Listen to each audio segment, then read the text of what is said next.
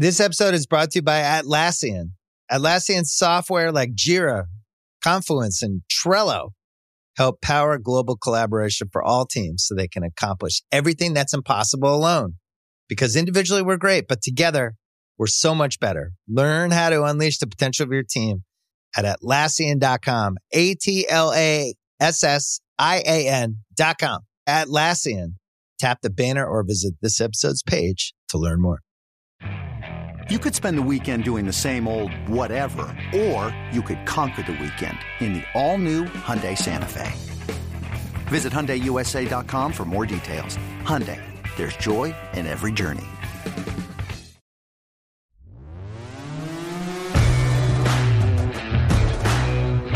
This podcast is scheduled for 10 questions. Fighting out of New York, standing at 5 feet 11 inches tall, and wearing the red, white, and blue trunks.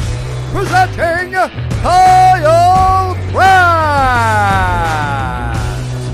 Yes, sir. Thank you, Bruce Buffer. I am thrilled to be bringing you another episode of 10 Questions, especially because of today's contestant. If you're listening to 10 Questions for the first time, let me get you up to speed. This is not just some idle chit chat. This is not uh, your grandmother's podcast. We don't have guests on this podcast, we have contestants.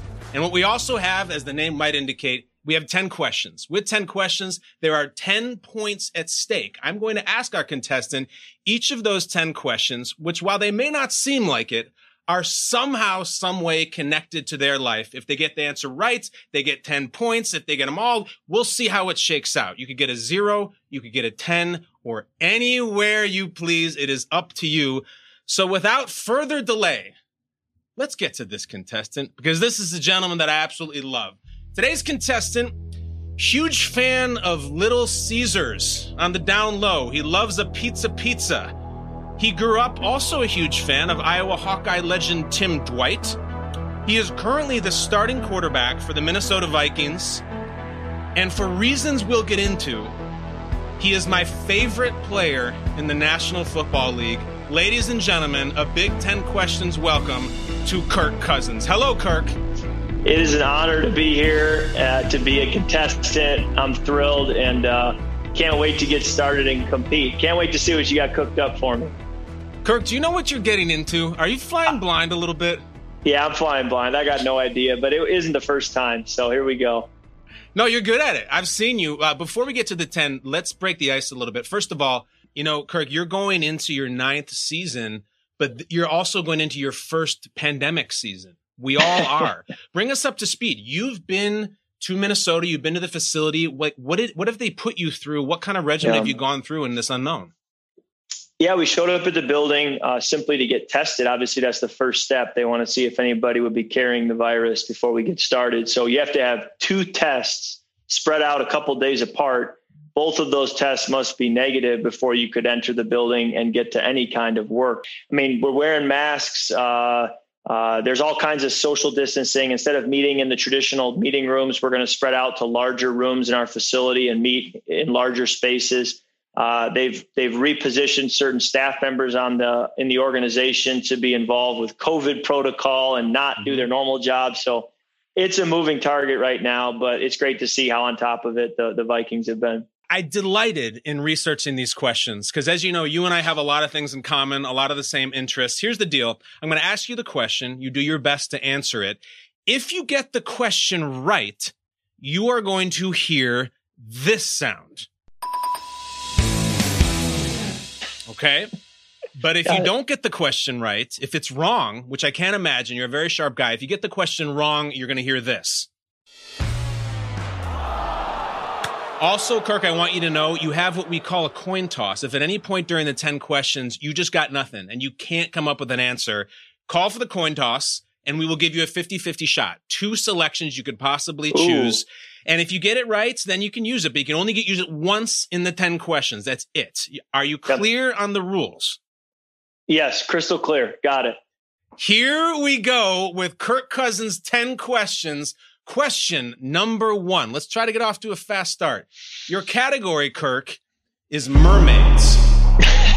the question What Hall of Fame NBA center once revealed that his all time favorite movie was The Little Mermaid? Hall Think of out Fame loud, NBA center. Yep. Um, he's got to have grown up in an era where The Little Mermaid was around his time. Because I don't think we're going back. I don't think Wilt Chamberlain in his 40s and 50s was The Little Mermaid. So, No. oh, we're talking centers. My golly, for some reason, I got to go with my gut, right? That's what you got to trust. And I Yep. could be way off base here, but I'm going to go with. And I have to preface his name with the words "the great" because I never say his name without saying "the great." I, I got to give it to the great Tim Duncan, but I'm just—that's a wild guess. All right. Kirk Cousins says Tim Duncan for the Hall of Fame center whose favorite movie was The Little Mermaid. That's not correct. That is ah. incorrect. Kirk, you're going to kick yourself, man. You know who said their favorite movie was The Little Mermaid? It's a guy I know you love. It's why I picked the question. The answer is David Robinson. The See, Admiral so David Robinson. that was the other name I was struggling with because I'm like, I got the two guys here, Twin Towers. Do I go Duncan or Robinson? I've always respected the Spurs. Ugh, I was so close, you know, the mentor and the mentee. I also happen to know, if I can divulge this, Kirk, you have a very special garment uh, that has to do with David Robinson. Please tell us what it is. I have a uh, uh, 1996, not to be confused with the 92 Dream Team. The, I have the sequel, the 1996 Dream Team. When the Olympics were in Atlanta, I have a jersey of David Robinson on that team. I think I got it at Kohl's in Lake Zurich, Illinois, in like that summer before the Olympics. And my brother, I think, has the Hardaway, the Hardaway jersey from from Anfernee Hardaway. But uh, yeah, I've always had it. It fits a little tight. I wore it to a um, OTA virtual meeting this spring, and uh, uh, I will never get rid of that jersey. It's a great jersey. And I also picked this question because it reminds me of you a little bit. Um, I've always said the reason you're my favorite player is I think you're the most authentic player. I'm going to say this. You can. I'm going to say it. There's 32 starting quarterbacks. I think about 23 to 24 of them are posers. By that, I mean, they just are trying to be cool. They want to, and then there's six, seven, eight who you guys are really, really authentic. And I'm going to give you a quote. Doug Baldwin, the great receiver who's with Seattle for so long, says the thing about Kirk is Kirk knows who he is. So, Kirk, who are you? That's a great question. Um, well, you know, I, I, appreciate you perceiving that. I, I do say that I've always kind of been comfortable in my own skin. Um, my dad has said going back to middle school, high school, you know, if friends were going to go one way, if I didn't feel like that was the way I was going to go, then I just didn't go. I didn't feel like I needed to be somebody I wasn't, which uh, I guess in the long run, that's probably at times maybe less cool than other people, but I'm okay with that. And uh, thankfully, I've got my wife to help me be cool. She just came in here before we started and, and tried to fix my hair. So she's still trying to, to help me gain some cool points here in my 30s. But uh, who am I? You know, I'm a I'm a, a, dad. I'm a husband. I'm a Christian. I'm a football player. I'm a. It's a long list, and uh, you just try to be the, the best you can be every day. We're all we're all trying it's funny you have this dichotomy where on one part of your life you're just this dad and this husband and the guy in the cul-de-sac mowing the lawn and you're really proud of that. But the other side of it is you're a superstar quarterback in the NFL it's like the dream life. So my last follow up here is you can't look around a huddle at 10 other guys and lead them with Disney movies and anchorman no, quotes and all that goofy no. stuff. At some point the badass has to come out. Like when does the badass come out of you yeah, and with your football background, you know exactly what that's like. And yeah, it's there. I mean, I think you could ask my teammates, and they'd say, um, you know, I think Chris Thompson, a teammate of mine in Washington, would say that Kirk was a nerd with swagger. so there's there's a little balance, right? I mean, you've got to you've got to have relational moxie. You've got to have some chutzpah. You've got to have an ability to command a room and uh, and have presence. You know, not a lot of people have presence when they stand in front of a room. Can they command it? And um, you you could be a nerd, you know. They say Bill Belichick's a football nerd, but you Sure. better believe you better believe when he stands in front of a room, he has presence and he can command the room. And uh, I think that's what you want, no matter who you are. And, and I think as a quarterback, you've certainly you know you learn to have that and and and need it. We have arrived at hashtag chutzpah for Kirk Cousins. It's trending. Kirk, but you don't have any points yet. You're 0 for 1. Let's get this thing going here. Question number two on 10 questions. Your category is beer. Your question For the majority of Canada, what is the legal drinking age? For the majority of Canada, what is the legal drinking age? And I would only remind you, Kirk, you still have your coin toss in your back pocket if you want to bust it out. Golly. The legal drinking age in Canada, and somehow this is supposed to relate back to me, which is really, really It blowing does. my mind. But this goes to show your creativity. Um, so I'm thinking in Canada, either the same as the United States, 21, which would be a little boring. Uh, 18 comes to mind just because 18 is kind of the other age.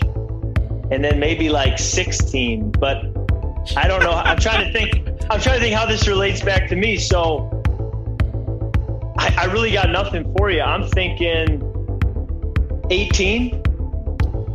For the majority of Canada, the legal drinking age is 19 years old.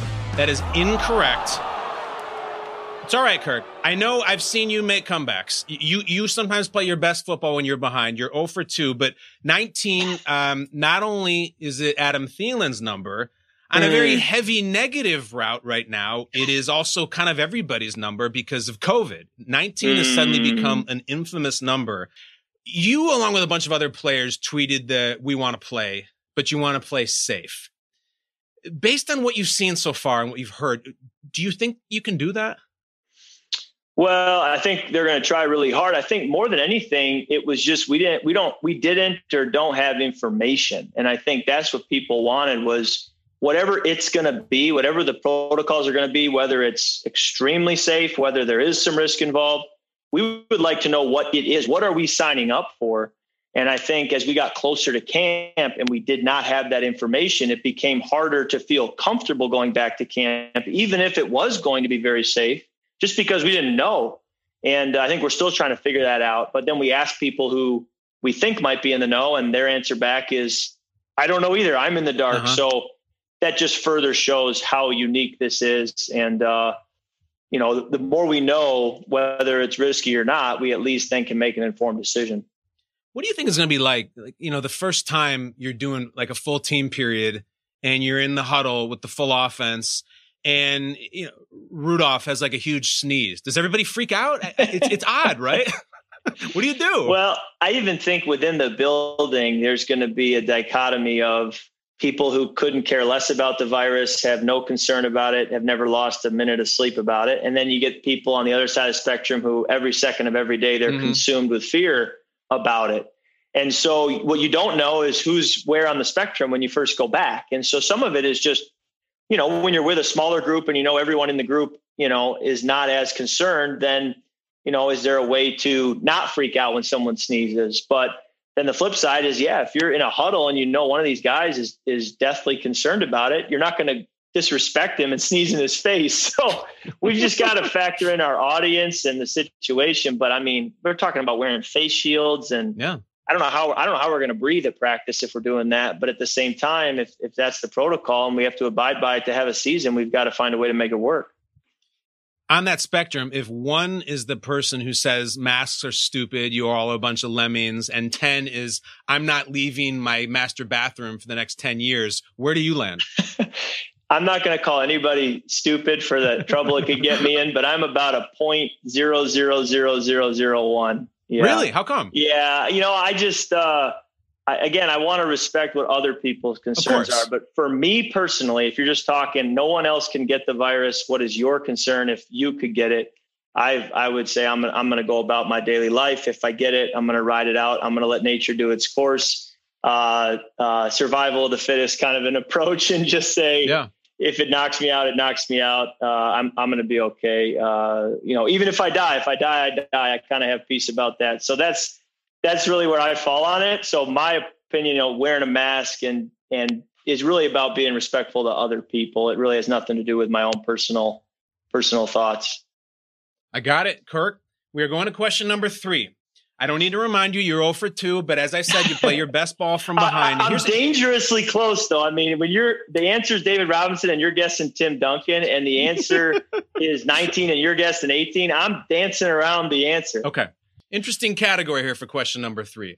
Your category is Val Kilmer. Your question, Kirk, what 1997 Val Kilmer spy thriller, also starring Elizabeth Shue, sees Val Kilmer adopt 12 different accents?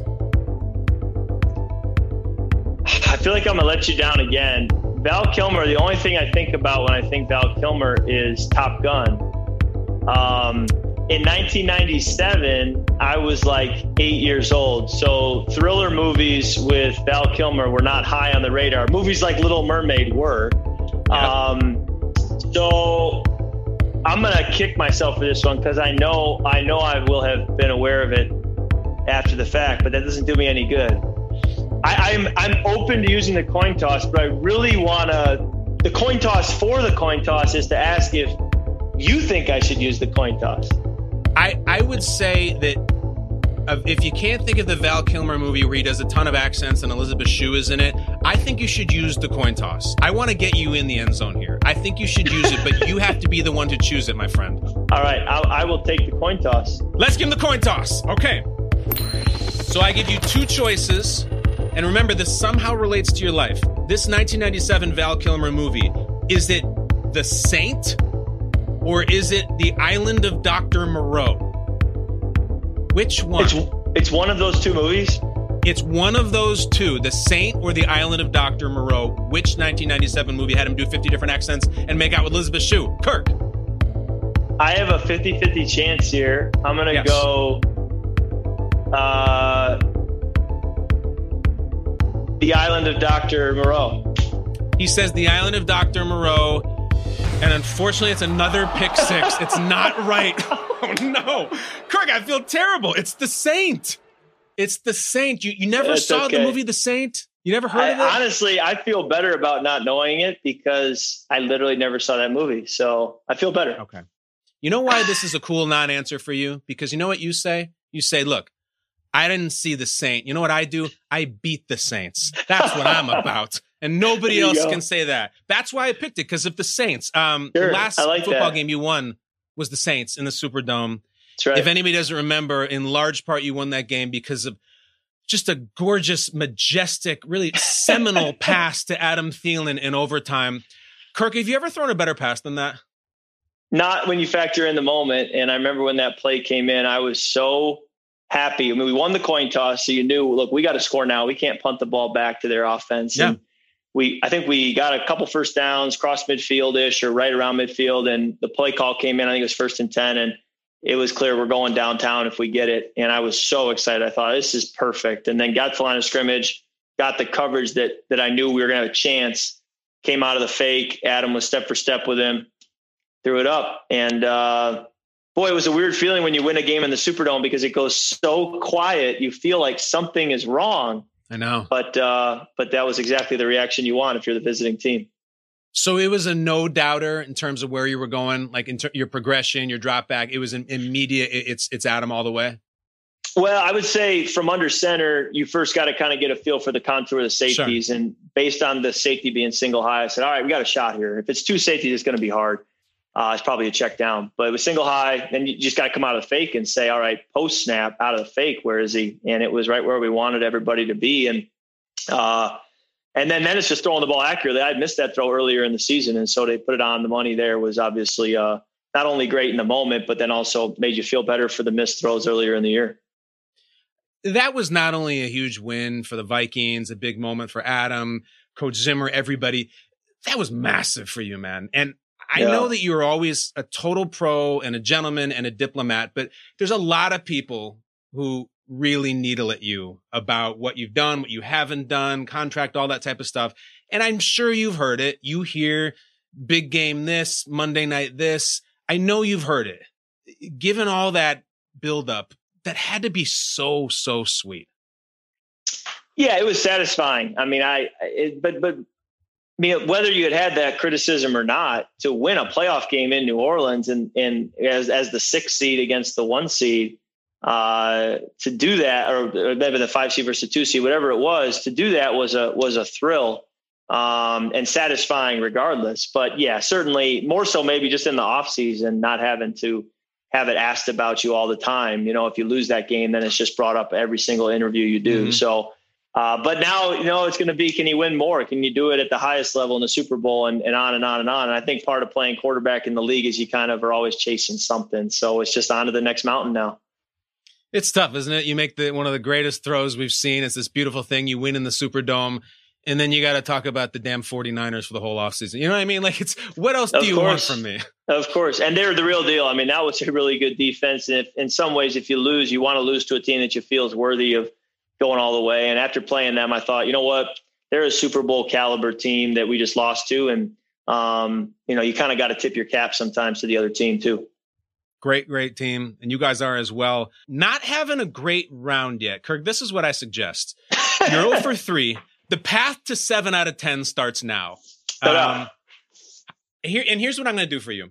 Never mind all this nonsense about Val Kilmer and mermaids and stuff. I'm going to go with a classic, timeless category that I think might be wheelhouse for you. Your question number four, your category, world history. Here you go. In the one that you got to have. Kirk Cousins, in which ancient Greek city state were seven year old boys put into military training? Yeah. So this is the first one that I would count as a true layup. Come on. And uh, I'm going to go with Sparta. And that's my final answer. He says Sparta. Is he right? We're on the board. How's it feel? feels amazing. I mean, I, I honestly, question three was the one that really, I, you know, was out of my wheelhouse. But question one and two, the fact that I was dancing around it, you yes. know, it's just it feels nice to win one. You know, to land feels on it for and, once. And now we're gonna get hot. I've seen you before. You heat up. You're clapping for the ball. Give me the ball. give me the ball. We mentioned Sparta, of course, because you are a proud man of Sparta as a Michigan State Spartan. Can we just talk for a second about the legendary 2007 Michigan State quarterback room? because yeah. I don't think everybody knows. Let me give you the rundown and then you're going to get in. Um, Brian Hoyer, who's now going into his 12th season, undrafted Super Bowl champ.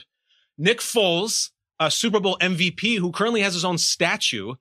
And then Kirk Cousins, who is now the QB1 for the Minnesota Vikings. What are your memories of that room? Because you don't get that many pros in one room at one time. No, and then Drew Stanton had just graduated Stanton. and he was a second round pick who I think played 13 years. So you got Drew Stanton as well to add, not that he was in that room, but as a part of that those years. And you had Connor Cook after that, who ended up going on and being a fourth round pick and probably was more accomplished at Michigan State than any of us. Uh, it's pretty remarkable. And I think it's just as remarkable that nobody really seems to know that or remember that. When you talk college quarterbacks, you think Purdue, you think USC. Yeah. Uh, you know, there's other schools that jump to mind, but Michigan State people usually don't think about that. And uh, for whatever reason. But when you add up total years in the NFL over the last, you know, decade, it, it'd be hard pressed to find another school that would have as many guys with NFL uh, years stacked up the way we have. So that was, I remember showing up. I was a two star recruit. I got a late yep. offer. So at, already I'm kind of like, I don't know if I'll ever play here. I probably might have just been a, offered as a you know token offer at the end of recruiting and i'm just going to be an arm in training camp what is this going to look like and then you go out and your competition is a guy who's been a 12 year vet and a guy who's been a Super Bowl MVP. And I was like, yeah, I'm definitely not going to play here. But little did I know, little did I know that was like the ceiling everywhere. But I, I was thinking that was just that was to be at Northwestern and Purdue and Iowa that that was what everybody was like, and I didn't realize no, that was kind of as good as it gets anywhere. It was a factory, and I, I just I look at Foles. If anybody's listening to this, and you've never seen the picture, Google the picture, and you can see all of your the whole quarterback room posing on the field.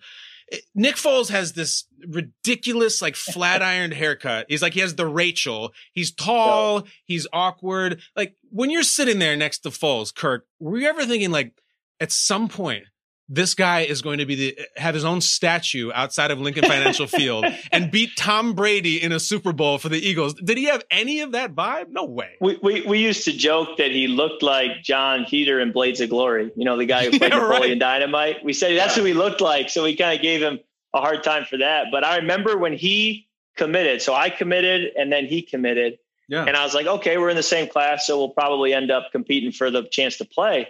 And I looked up his resume, and he had gone to Drew Brees' high school, broken most of Brees' records, and played yeah. in the state championship game at the biggest division in Texas.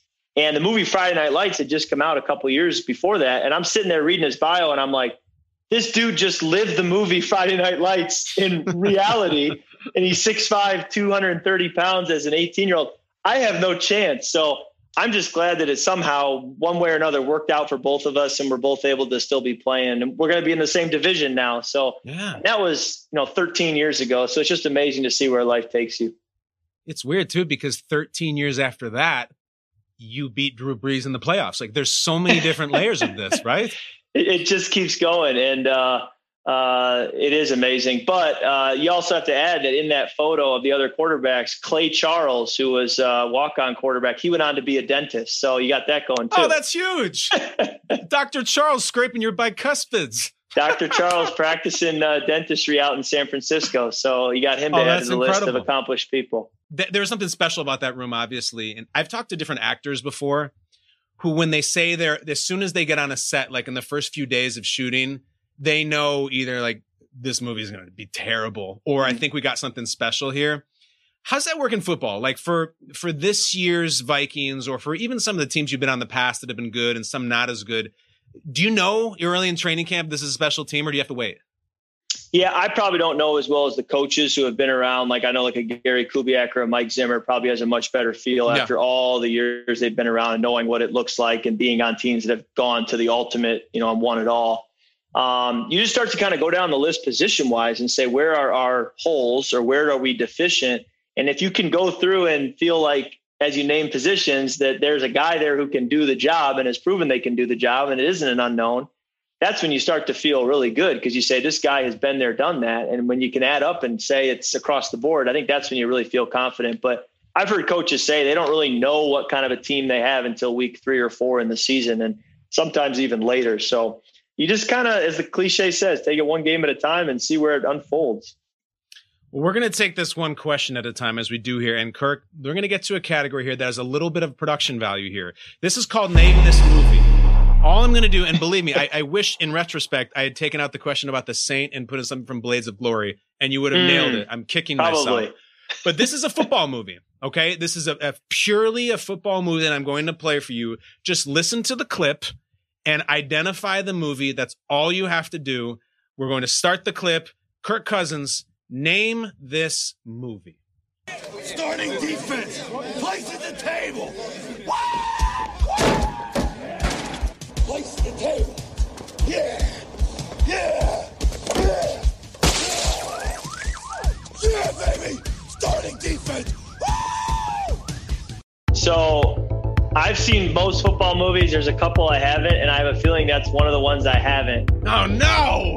I'm, I'm gonna I'm gonna guess Yes. But again, ugh, I'm going to guess the program. Why the program? Because I haven't seen it, and that line is a line I haven't heard, and I'm wondering if it's the program because that's that's the one of the few football movies I haven't seen. Kirk, the correct answer is the program. Let's go. We got it. Here we go. Two Process of elimination. Place at the table um, first of all, that's a gentleman bashing his head into a window and screaming place at the table. Which current Minnesota Vikings would best embody that role? Well, in the past, it would be Everson Griffen. now, now, really, the mantle's been passed and it's up for grabs, and we're gonna have to find out in camp. But uh, easy answer in the past. That's Everson Griffen. Beautiful answer. Um, I, I talk about place at the table because you fought so hard at so many different points to find your place at the table. You know, you mentioned two star recruit out of high school, Michigan State, you got to battle for your position. And then it got really crazy. You get drafted, every boy's dream, everyone, uh, you're, you're living the dream. You're drafted in the NFL and you're drafted behind another quarterback who is like a folk hero sensation. Robert Griffin III, not only the super high pick and the Heisman winner, then he goes on to become the biggest story in the NFL, doing things that not only you could not do, but no one's ever done things like this before. He was a sensation. So as you're standing on the sideline watching the RG3 explosion, what are you thinking? um, I'll say that it certainly didn't turn out the way that I thought at the time. I remember when when I was drafted and Kyle Shanahan called me like the next day. And he said to me, Uh, Kirk, I coached Matt Schaub in Houston. We traded for him. He backed up Michael Vick in Atlanta.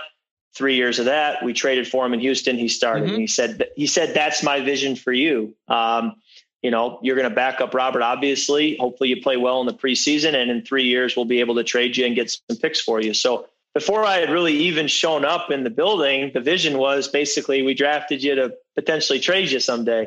Um, so it was a unique dynamic, but that was where my focus was, was play really, really well in practice, be ready if, if somebody gets injured to go in and then got to play well in preseason games. And if you do that, hopefully there's some momentum. And a lot of times if your team plays well, that you can ride that momentum and then another team wants you. So that was where my mind was. And after the, you know, Robert won rookie of the year, we won the division, went to the playoffs that was still my mindset was, you know, play well in the preseason and hope that it can gain some momentum. And uh, never did I really think I was going to end up playing in Washington and mm. starting so many games there.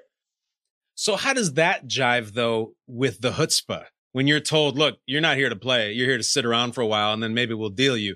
I know that you're this uh, scrapper from the Big Ten who fights for everything. Like you're not going to sit here and be like, yeah, I guess I'll just let RG3 become a sensation. That's got to be tough.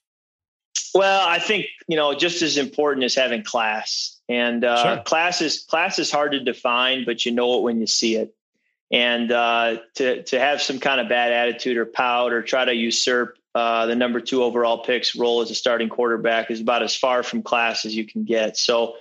I wanted to be the opposite. I wanted to be a guy who had the long view in mind, was going to show patience, was going to um, you know, enjoy the opportunity to just be a part of it, learn, ask questions, you know, you know, to, to better understand how to be a great quarterback, I needed to stand under other people. And uh, that included the coaches and Robert, Robert as well. So um, that really was what my focus was. And uh, I'm a guy who likes to plan, likes to know where things are headed. It's not so much that I needed to play right away. I'd be the first one to tell you that it was probably to my advantage to sit. And I knew that at the time I wasn't ready. Uh, but what I didn't know was where is this going? Where where am I going? And that was tough to not really know. But um, it certainly worked out. It's the reason you're here. We're having this conversation now. I mentioned place at the table, Kirk. Let's look at it now. I look at the NFL quarterback table, and there's a section of these young, ridiculous sensations like Lamar and Mahomes and Kyler and then there's there's the Hall of Famers, and there's there's Brady and Brees and Ben and all those guys that you were watching in high school. Where do you fit in at, the yeah. table? What is your place at the table right now? Well, and I think that's the conversation, right? I think that's a really good question. You you have these guys who are at the back end of their career that when like Tom Brady won his first Super Bowl, I'm in seventh grade. Okay, yeah. I, I watched Tom Brady. I'm growing up in Michigan. I watched him quarterback at Michigan when the question was, can he be as good as Brian Griese? And right. and I watched Drew Brees at Purdue. You know, yeah. when he took them to the first ever their their Rose Bowl for and first time in a long time, won the Big Ten. So I remember these guys when I'm a little kid in the backyard, and now I'm playing against them in the playoffs. It's yeah. it's a weird dynamic where they're technically peers, but I've never really felt like they're peers because of how far ahead in age and accomplishments they are from me. And then, like you said, I'm getting to a place now where I'm going into year nine, and you're looking behind you at Mahomes, Deshaun Watson, you know, yeah. Kyler Murray and others who are Lamar, who are accomplishing things like MVPs and a Super Bowl championship, you know, in year one and two. So, you know, yeah, I'm somewhere in the middle. And um, I've always kind of joked that it'd be nice to see these other guys, you know, usher out the door, Brees and Brady and some of these guys to open up some more territory. But uh, uh, I think that's just the landscape we're in. And, and uh, whether it's, you know, a guy like Matthew Stafford, who's about yeah. the same age as me, although he's been in the league a little longer, you know, some of us are in the middle there trying to, uh, you know, fight along with the rest of them. So let me take this a different direction. I just, it just occurred to me. Let's say there's a hypothetical where all 32 starting quarterbacks go out to dinner. All right. We're to go, we're to go to the Outback Steakhouse and we're to get a giant room and it's a 32 man table. During that period, when you go from the hostess stand to the table and you walk in, there's kind of that awkward shuffling who's going to sit where who would you want to sit next to at the quarterback dinner? Wow. What a great question. I, have never been asked that before. And uh, I love the question. I would need to think about it for a while to give you the best answer. Um, I'll, I'll, say this having been at the Pro Bowl, I found that to be a great opportunity to basically do that. Mm-hmm. And so my years at the Pro Bowl were Drew Brees, Dak Prescott, uh, Alex Smith, Andy Dalton, Philip Rivers, uh, Russell Wilson. Um, so those are some of the guys I crossed paths with already. I trained with I trained with Russell before the draft, so I've gotten to know him quite a bit in, in you know closer proximity. Um, so I'd probably pick guys I haven't had the chance to really connect with that I really respect, and that would be like a Tom Brady. I mean, aside mm-hmm. from shaking his hand after a game, I really haven't crossed paths with him. So I'd love to love to connect with him and pick his brain. Um, you know, I'd probably pick guys who are further down the road like that, like a Matt Ryan. Um, you know, just jogging my brain trying to think of guys who have been around the block. So probably those kind of names um, would be people that would that would come to mind. Who do you think picks up the check? uh, well, I think we'd all try to chip in. We'd probably all get the alligator arms like in the Geico commercial. And I give you three then, options, Kirk. You go either the oldest guy, who would be Brady, either like the youngest guy, who would be Joe yeah. Burrow, or yeah. frankly, looking at the news right now, I think I think Patrick Mahomes can kick in some cash. yeah, those are good names. I think Burrow's a good name, but uh, or you just go highest projected income, and we go online and say who's supposed to make the most when it's all said and done. You can pay. right, incredible. Um, all right, moving on. Kirk's got two in a row. We're just past halftime. We are now moving into question six out of ten. Let's stay hot. Let's stay hot here. Your category for question number six: poker. You ever play mm. poker, Kirk? I played a little Hold'em in high school, but I wouldn't say it's my sweet spot. It ain't mine either. So let's find out. This is the blind leading the blind. Question number six Kirk Cousins. Multiple choice. Which of the following is the strongest poker hand? A, four of a kind, B, full house, or C, flush? Well, I know a royal flush has got to be the strongest. So if a royal flush is the strongest, I'm assuming a flush itself would be four of a kind uh, and the other one. So I'm going to go with flush, final answer. He says flush, and that's what we need to do to that answer, flush it, because it is not correct, Kirk. Four of a kind beats a flush. Believe me, I Googled it 27 times to make sure it's right. So if four I have a, royal flush, if I have yes. a royal flush, actually four of a kind beats it. Well, a royal flush is much grander than a flush. Uh, than just Your flush. standard uh, garden variety I flush. I see. So, I yes. see. So, right. um, the reason I bring that up is the category is kind of gambling. It's always talked about constantly that you took the biggest gamble in NFL history and you took it twice, leaving Washington, tagged, tagged again, and it all worked out, you know, contractually, football wise, and everything when you were going through that, did it feel like you were gambling? No, I think I've never had the chance to really explain to people what all went on behind the explain. scenes. Well, I purchased an insurance policy. so if if anything happened if anything happened to my health in those two seasons, the the cash was going to come from the insurance policy if it wasn't going to come from the football field.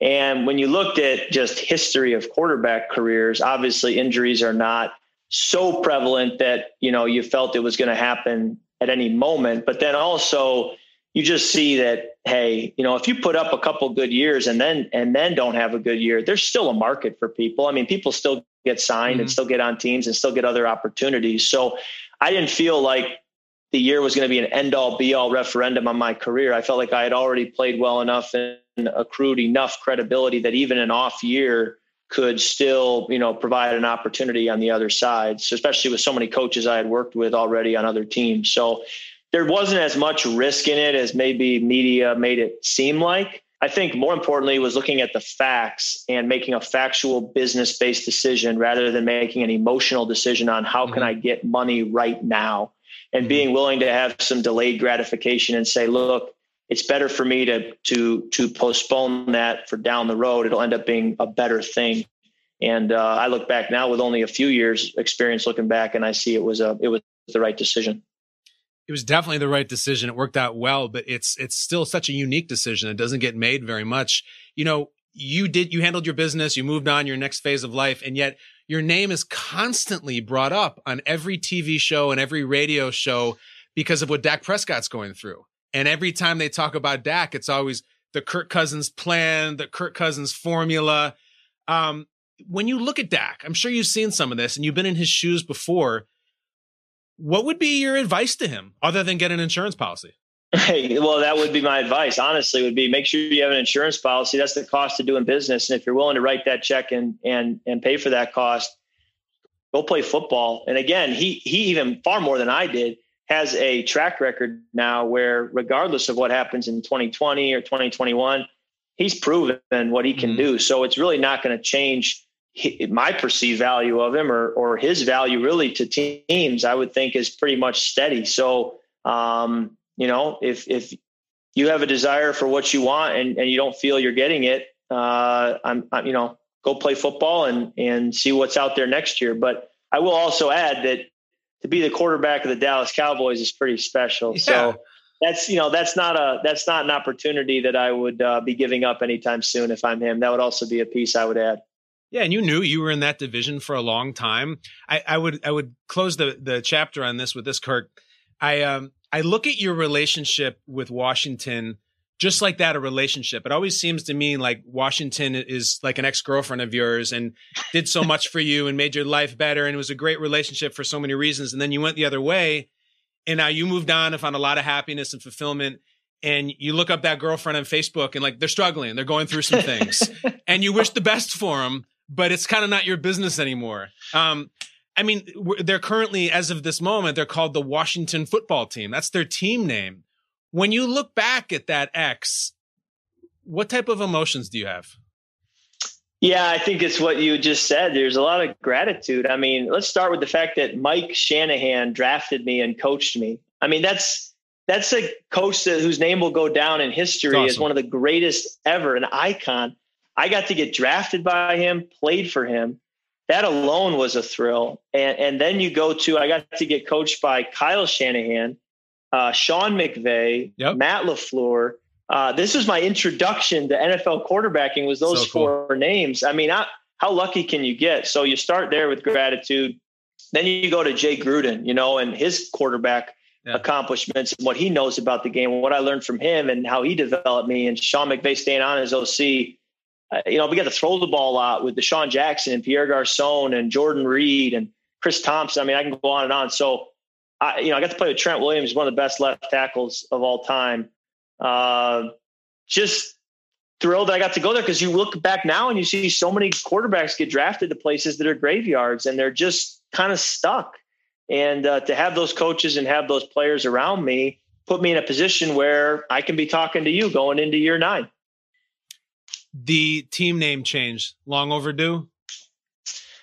Well, I just have been confused as to uh, a lot of it, and I'm probably getting into a hornet's nest to bring it all up. But I'll just say that um, you know it'll be interesting to see what name they go to, mm-hmm. and um, and I think ultimately you want to you know do what's best for your fan base, whatever they want, and you know they're the ones who really you put the product on the field for, and um, you know, we'll we'll see where it goes. It's kind of a democracy like that. I guess if the fans want it, you give it to them. My son's trying invasion? to break in here. Yeah, come here, got? Cooper. Who do we got? So my son oh broke my in here. This is Cooper. Cooper's up, uh, Cooper. This is this is Kyle Brandt. Can you say hello? Hello, Kyle. Can you say that? Hello, Kyle.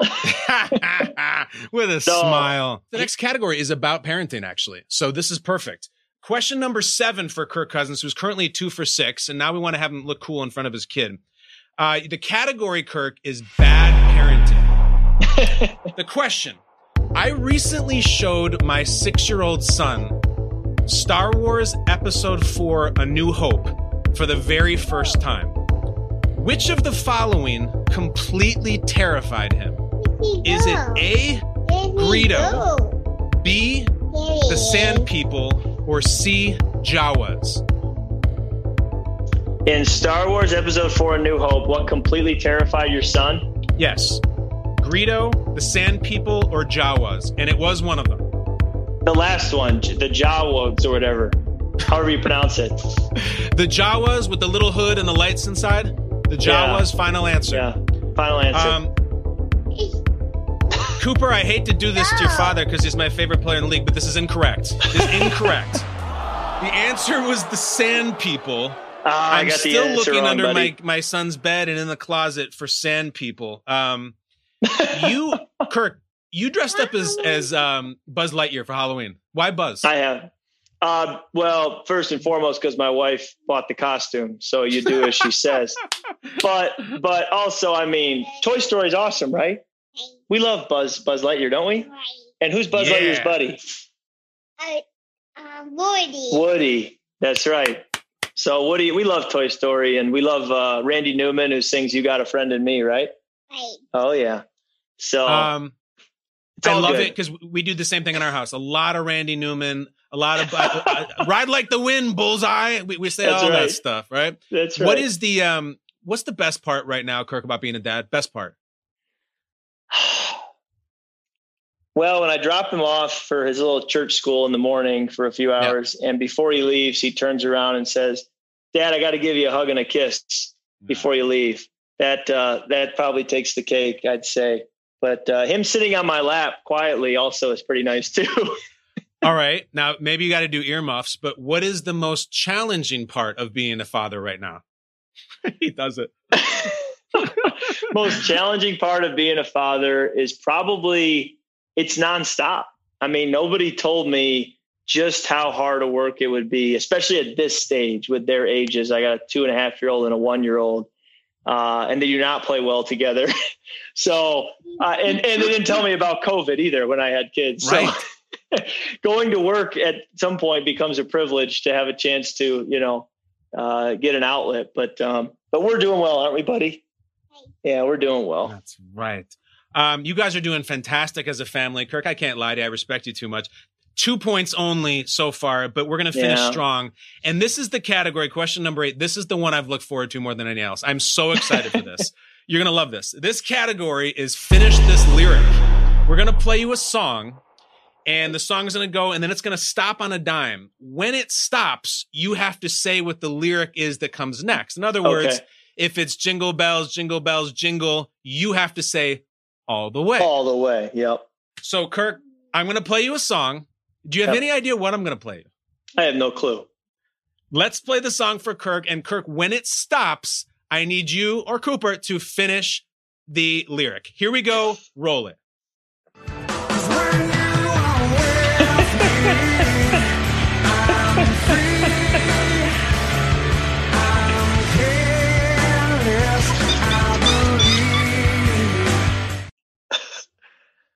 Up over the others will fly. I think it's something like that. We're going to take it. Play it. Play it. Let, me, let him play it. Come on. Yeah.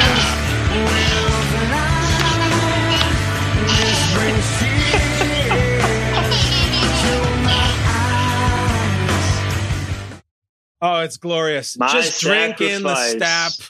Drink it in. Kirk, we've had our ups and downs in this game. The second the opening bars of My Sacrifice played, you started laughing. The second the clip ended, you were out of the seat answering it. You were more sure of this than anything else. Um, can we talk about Creed for a minute? Yeah, we absolutely can. Uh, I mean, goes back to middle school for me. I don't know how old you were when they were big, Yep. but I mean, that was the jam going to the weight room in middle school and you're going to get a lift in and you got Creed playing in the background. And then someone decided they weren't cool. I Okay. don't know who that was or why, but someone decided they weren't cool. They went away and I'm at the Redskins and we're in the weight room and Creed came on. And it's like, I don't hate this song. I never hated Nope. this song. Why can't it be a good song? It's a fair question, and I agree with it. The tweet you're referring to, this is an infamous tweet. This is how the Kirk Cousins Creed thing started. And I have the tweet here. Kirk Cousins tweeted years ago while with Washington, today the Creed greatest hits album, and I want you to know you did at Creed, lest they see it. today the at Creed greatest hits album played during a team lift. Today was a good day. That's a sensible tweet, and yet it became open for mockery and Yeah. satire and everything. Yeah. Yeah. You love Creed. I, I got Creed's back. I would ask you the same question you asked. What happened? A lot of music comes and goes, and it just you forget about it. What is it that makes Creed so toxically uncool, according to these super sophisticated critics? Yeah, exactly. I mean, that's the question. It's a rhetorical question. I, I remember hearing in the weight room. I hadn't heard, so people think I was like listening to Creed on repeat for the last 12 Yeah. years. The reason I posted it was because it came on in the weight room and I hadn't heard it in 12 Sure. years. And I was like, man, that was kind of a nice throwback refresher to my middle school days. I don't really know why that became the song you can't listen to. So, like, I'm going to put that out there. I also, at the time, was naive to the fact that social media was a place for only mockery and satire, and that is the only engine that drives it. So I kind of opened myself up on that one, but uh, but it's it's you know I'm not saying it's it's needing needing to be played at every lift, but uh, it, there's some good songs in there that he's got. It's not just you know it wasn't a one hit wonder. He's got a few No. others. So I actually found a separate lift time right before practice around the lunch hour where I could kind of get my alternative rock music played. Uh, and so that was also kind of a strategic thing by me to get my music of choice. I mean, the weight room, what is it? It's supposed to take you higher. That's the whole point of going into the weight room. So really deep, really deep cut here. Um, What do you and? I, I'm I'm opening myself up, but I'm trying. You know, I'm I'm that's what this interview is about. So, as a slight joke, you know, there's some seriousness in every joke, right? I asked to call. Uh, I asked my marketing agent to call Creed's marketing people and say what would it take. This was like last summer to say what would it take to get a private concert and and they they they said like you know for the right you write a check like he'll come to your house and do like an acoustic set private concert so that's still kind of in my head like maybe get scott stapp to come to my house with an acoustic guitar and play those songs All right. So I and got then see what people say then on social media Yeah, imagine that. So you, you said for the right check, he'll come to your house. It's not the band. You're talking Stapp only with the leather pants and the tank top and the choker necklace. He's going to come to your house and just do all the hits like acoustically. well i mean the dress code's optional actually probably strongly discouraged but um yeah i mean just bring an acoustic guitar and yourself and i'll bring my high school friends All right. So you didn't do it though. And I know that you're always extremely classy and discreet about numbers as it comes to money. D- do me a solid, Kirk. More or less, right? This is, right, let's, let's say it's a one hour set. more or less, more or less than $10,000. uh the ask was higher It was higher. The ask was higher. That's pretty much why I asked Kyle was to was to basically see is this more or less than ten thousand dollars? Because if it's Yeah. in that ballpark or less, you got to seriously consider it. All right. Let me, let me put you this way. You're not supposed to talk about somebody else's money, but Kirk, you make a very good living. You worked very hard for it. Why did you not do this? Well, I still have time. You know, there, Okay. I never said I wasn't But going to do it. time? I I don't just know. I didn't choose to do it last summer. Um, I guess I felt there were other things to do with my time, but it's it's something that just kind of is on the back burner of my life. Maybe we'll revisit later.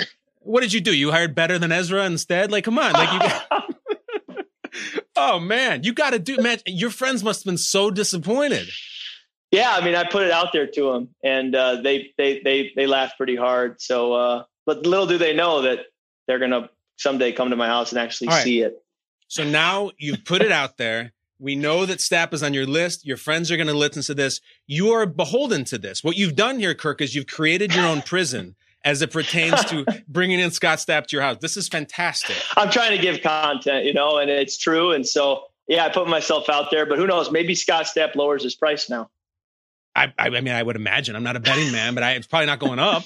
You know, I mean, I don't know. Um, all right, so we got to get Stapp to the Cousins' house. Kirk, I'm going to pay for it myself. I, I got to have this happen. Question number nine. Your category, Kirk Cousins. Let's finish strong here. Your category is home and garden television. I know you are a fan of the HGTV. HGTV's highest rated program, their number one highest rated program is what? I got to go with my gut here. It might be wrong, but Fixer Upper with Chip and Joanna Gaines would be my guess, although it did go off the air. So I don't know if that counts. He goes Chip and Joanna Gaines, universally beloved couple, 100% approval rating down in Waco, Texas. And guess what, Kirk? The number one highest rated show is Fixer Upper. You got it.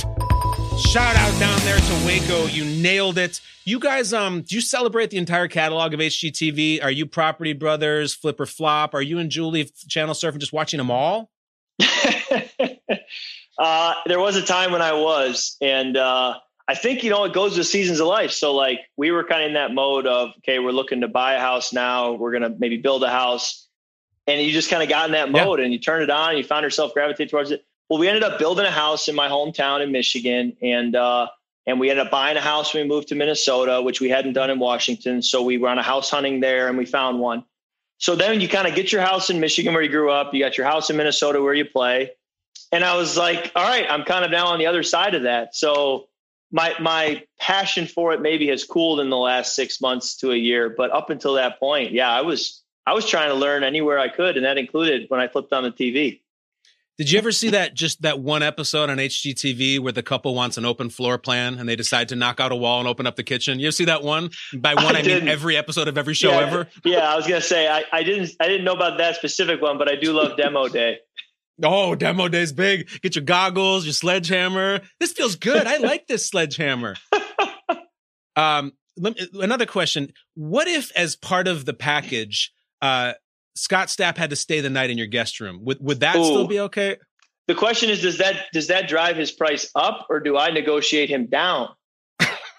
you tell me. You're the guy who does, you know, does the, yeah. the franchise tags. Would you tag? Yeah, well, Stapp? that's and that's probably why people build guest houses. so, but yeah, I mean, I, I, everything's on the table right now. I'm not going to close myself off to any option. Um, so absolutely, we'll we'll consider right. anything. We'll consider anything. We're almost done. So let me ask you a serious question. HGTV is often about people building their homes for the future. It's very much like we want to raise our kids here. We have all their goals for the future. Um, right now, you're right in the prime of your football career we talked about there's the young guys, there's the old guys, and there's you right in the thick of things. I know you're really goal oriented. What are your football goals? Yeah, I think it's such a team game that to say, "Hey, I want to win the Super Bowl. Yeah. I want to win, you know, 14 games this year in the regular season. Da da da. Get home field, be the number one seed." It's like, okay, like great, that sounds good. Last time I checked, you can't do that on yep. July 23rd. So, what's your plan for today? Um, it's kind of where my mindset is is more of a you know what's important now mentality than yeah okay we all have that goal down the road. Um, and so i guess for me it's you know how can i like you kind of said as a, going into my ninth year now a little bit more of a opportunity to lead how can i bring a rookie along a justin jefferson who we who we just drafted or an ezra cleveland who's a second round pick offensive lineman? How can i connect with them um, you know get them up to speed quickly especially because we didn't have otas that's where my goals lie, focus lies. You know, hey, I'm going to get post practice work with these three guys today. Um, that's kind of where I'm focusing. And then you believe that in doing that, in creating those good habits and focusing on those processes, that, you know, the regular season, January, the big, big goals take care of themselves. It's what I started with authenticity. There's a million guys who would have sat there and said, it's the same goal every year. We want to win the Super Bowl. We want to beat the Packers. Like we know that, but you're saying, yeah. look, I, I, got stuff to accomplish here, and in the meantime, um, you know, I got kids crawling all over me who want to watch Paw Patrol. It's a difficult life. Manage what you can control. You also learn how much, you know, there are games that I've been patted on the back because we won, and I mm-hmm. just feel lousy on the bus. I didn't play well. Mm-hmm. And and vice versa. You have these games that you lose and you get off the, the, the plane and you come home to your wife and she feels badly for it. And you say, Yeah, Julie, it's tough. We lost, but I'm getting better. I played well today and I'm improving. And a year ago, I wouldn't have played that well. So it, it is a tough deal because if you make you know, hey, we either we either win the Super Bowl or it was a failure. It's like eh, it's slightly more complicated than that. There's a few more variables. Well, we have only one more variable in this, and this is question number 10. You are four for nine. If you get this, you finish a right even five out of 10. And this is the essay portion, Kirk. This is an essay question in a sense where what I've done is I've gone and found a take of yours from the past, recent past, distant past, and you have 30 seconds to convince me of this take that you were right about this particular topic. Mm. If I feel like you wrote a convincing essay, in a sense, I'll give you the point. If uh, I ah. remain unconvinced, you get nothing. So, all right, you'll have 30 seconds. Here is the take. I am aware, Kirk, that you feel that the wildly successful Avengers movies are flawed because of how much property damage the Avengers allow while they're avenging mid battle. You have 30 seconds to convince me this is a serious blemish in the entire Marvel Cinematic Universe because of how much property damage goes down. You're on the clock. Yes, I've seen about 25% of the overall Avengers Marvel movies universe, and uh, I never really feel at the end of the movie that their heroics and saving the city or the world helped if the entire city and world is in a complete post apocalyptic environment where every single piece of commercial real estate has been destroyed entirely and they're going to spend the next decade rebuilding the city. At some point, your ability to fly through the air and crush things and leap buildings in a single bound is clearly not getting the job done because my entire livelihood is destroyed. Like if I own like a dry cleaner business in downtown Chicago and it just got leveled, like you may have saved my universe, but like I can't open my shop tomorrow. So like you're not really helping me the way I need you to. So it's hard to put put those guys on a on a pedestal when their worlds are completely destroyed, regardless of whether or not the villains are also destroyed. Can I tell you what a beautiful, beautiful take that was? Because Kirk, you're thinking about the everyman. You're thinking about the everywoman. And it's like, well, great job, Hulk, throwing that spaceship across the city. But I just spent my life savings opening a yoga studio and I'm a small business owner and my insurance policy isn't that great. And now the whole thing is smashed to hell. So I'm glad you saved the city, but now I'm going to be out of work. It's a beautiful Yeah. take. You got the point, Kirk. And if you want to elaborate, give me more. Well, I just feel like there's got to be a way to redirect that spaceship out to the ocean. Do we really need to send it back into Michigan Avenue where we're just going to destroy 100 years of history of architecture? like, there's got to be a better way as a superhero. Again, I'm going to hold you to a higher standard than the Yeah. average man. And uh, I just struggle with that. So, uh, you know, it's, it's just, it's one of my things. I think just part of me is wired. I like nonfiction books. I like documentaries. And so I think I just don't gravitate towards the superhero world as much. But that was the one thing that like came to mind right away was the property damage. It's a little bit Kirk like someone who like sees like thousands of people going crazy at a Metallica concert and are saying, you know, they're going to suffer hearing loss long term. This is going to come back to bite them. It's such a buzzkill, and yet I totally respect it. well, the villain, the villain has like a subtle win by Yeah. being able to at least see the total destruction of the metropolitan area. Totally. And Kirk, you get a subtle win because guess what, my friend? You have completed the 10 questions. It is over. You got five out of 10. I cannot thank you enough. As I said, you were my favorite player in the NFL at the beginning. I love you even more now. I only ask one more thing.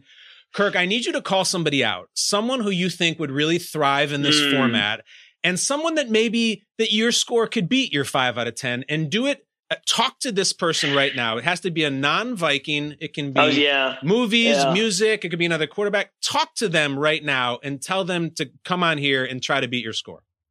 Wow, that's a great question. So many names come to mind. First of all, with the Vikings, I'm going to avoid those. Obviously, Scott Stapp's name came to mind for obvious reasons. We can avoid that one. Um, you know, golly, I'm thinking across. You know, I'm thinking of Vikings fans who are like celebrities. I think of Mardy Sure. Fish, who just who just won the Lake Tahoe uh, Yep. golf event, the American Century Championship. Mardy's a big Vikings fan. You know, pro tennis player, was a top ten player in the world. You know, I'm sure he'd be a great, great uh, interview.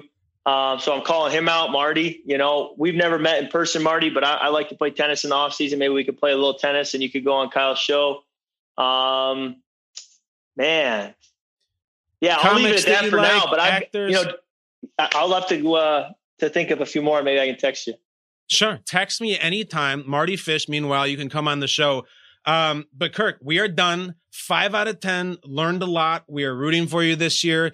We love the entire Cousins family. We got a cameo from one of the members of the Cousins family. And uh, my closing thought is, Kirk, do the right thing as it pertains not only to the Vikings season, but as it pertains to the in studio, in home acoustic concert.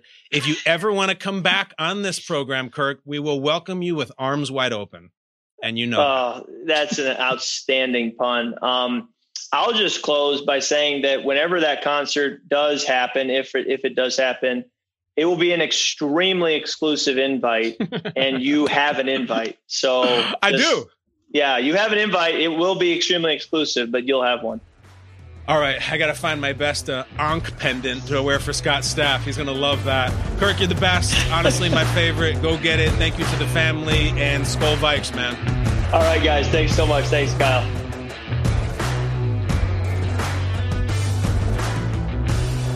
10 Questions with Kyle Brandt is a co production by Spotify and The Ringer. The show is produced by Richie Bozek, Jason Gallagher, Noah Malalay, and Steve Allman. Our theme song is by Matt Schultz and Bobby Lord. Additional sound design by Bobby Lord.